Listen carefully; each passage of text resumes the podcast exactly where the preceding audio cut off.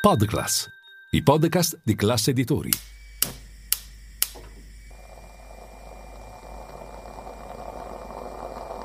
Buongiorno dal gruppo Classe Editori. Io sono Massimo Brugnone, oggi è martedì 7 marzo e queste sono notizie a colazione, quelle di cui hai bisogno per iniziare al meglio la tua giornata.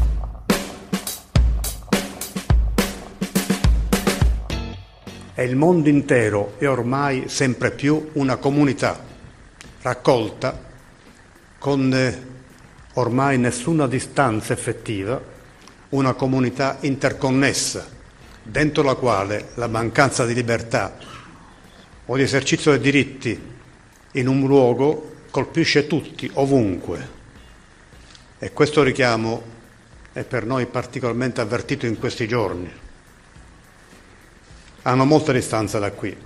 Sulle coste di Calabria, giorni fa si è verificato un evento tragico che ha, come tutti ben sappiamo, coinvolto la commozione del nostro, interamente del nostro Paese.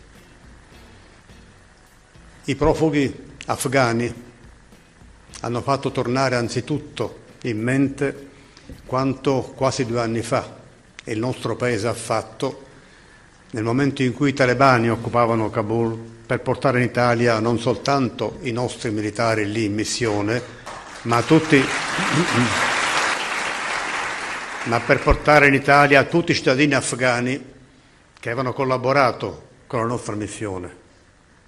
Non abbiamo lasciato nessuno, abbiamo tutti accolti qui in Italia.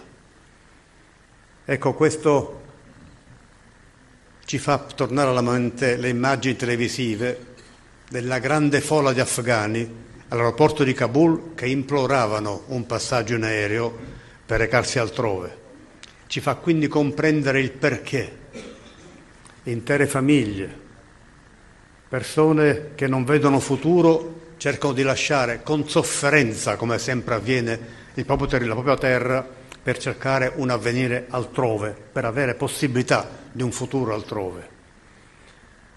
Ecco, di fronte quindi all'evento drammatico che si è consumato, ma ancor più a quel che questo raffigura di condizioni drammatiche in quello come in altri paesi, il cordoglio deve tradursi in scelte concrete, operative, da parte di tutti, dall'Italia per la sua parte, dell'Unione Europea, di tutti i paesi che ne fanno parte, perché questa è la risposta vera da dare a quello che è avvenuto, a queste condizioni che, ripeto, con violazione dei diritti umani e della libertà colpiscono tutti in qualunque parte del mondo. Potenza. Inaugurazione dell'anno accademico. Il Presidente della Repubblica avrebbe potuto parlare soltanto di ricerca, giovani, innovazione, ma al contrario è voluto tornare sulla tragedia di Cutro. Quel che farà il governo non è di competenza della Presidenza della Repubblica. Mattarella lo sa, e non si è mai permesso di valicare il campo altrui. Però l'avete sentito. Quel che ha ricordato è che c'è una cornice politica, etica, costituzionale entro la quale bisogna rimanere. In altre parole, l'invito a rimanere umani e trasformare quindi il cordoglio in atti concreti. Staremo a vedere.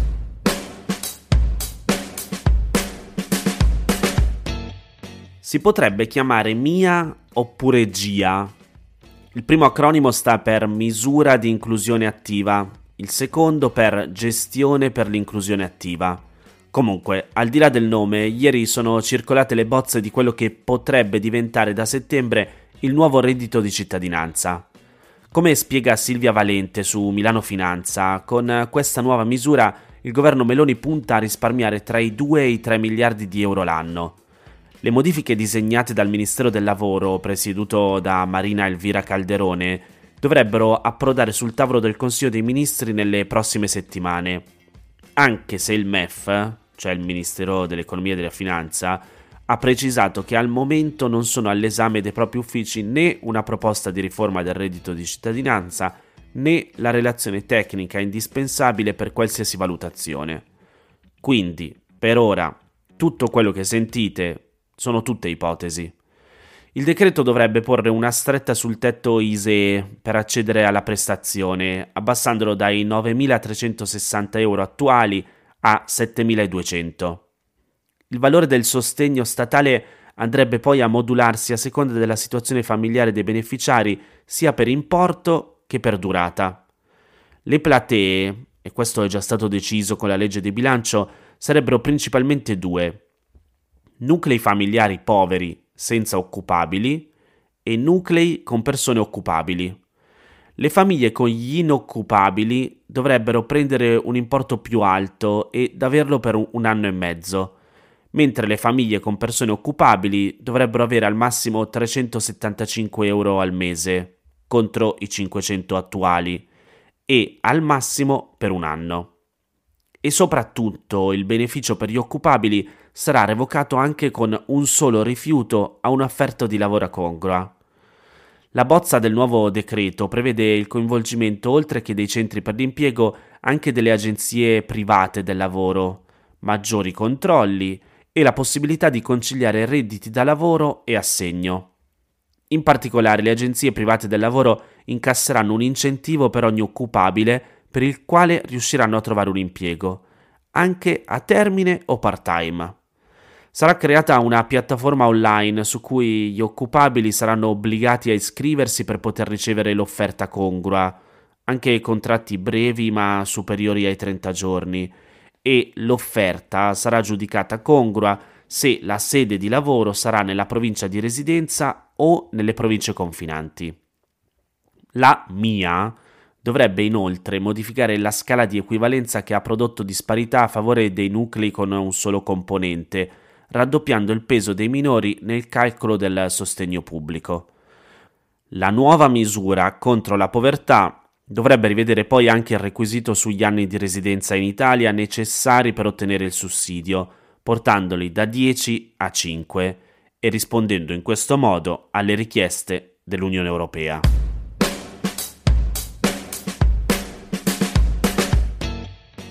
Il Post ricostruisce la notizia tornata in discussione sui diversi media in questi giorni rispetto al divieto di fumo all'aperto e spiega come tutto sia partito domenica con un articolo pubblicato dalla stampa che conteneva una serie di indiscrezioni piuttosto dettagliate sul contenuto di una proposta di legge a cui starebbe lavorando il ministro della Salute Orazio Schillaci.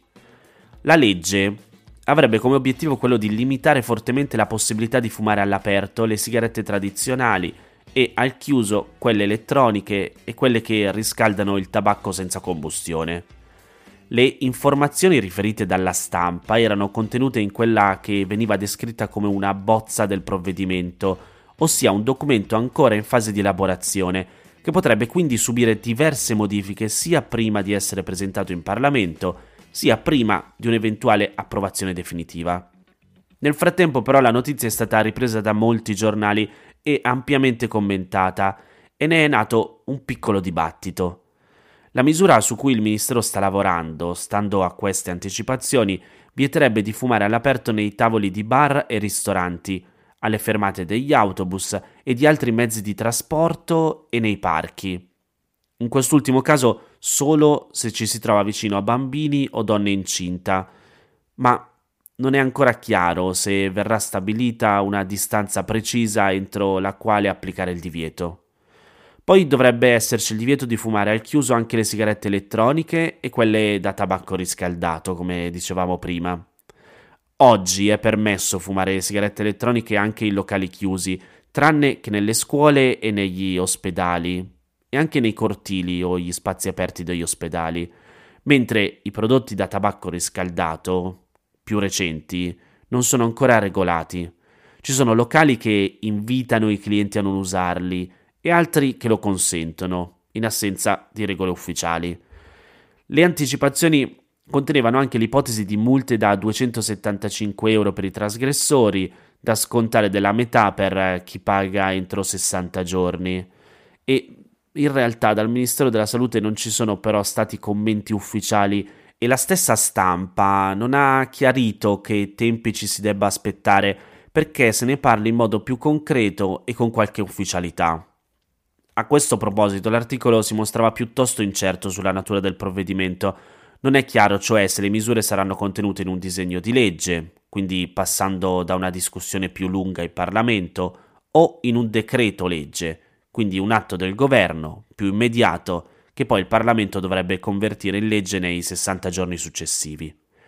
Le misure in ogni caso sembrano plausibili, ve lo ricordate, ne avevamo parlato anche qui a notizie a colazione. A gennaio il ministro Schillaci aveva già anticipato in un'audizione alla Camera la sua intenzione di lavorare a un provvedimento di questo genere.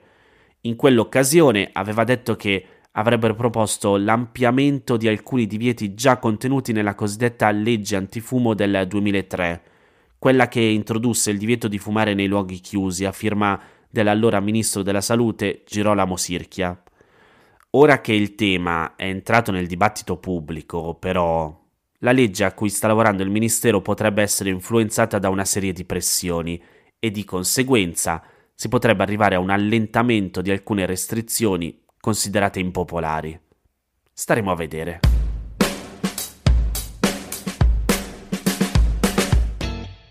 Queste erano le notizie a colazione di oggi. Se volete suggerirmi alcune notizie o mandarmi i vostri commenti su quelle trattate, potete scrivermi all'indirizzo notiziacolazione.it. Se volete rimanere aggiornati c'è il canale Telegram di Notizie a Colazione. Nel sommario della puntata trovate i link per gli altri podcast del gruppo Classe Editori. Io vi aspetto domani per iniziare insieme una nuova giornata. Un saluto da Massimo Brugnone.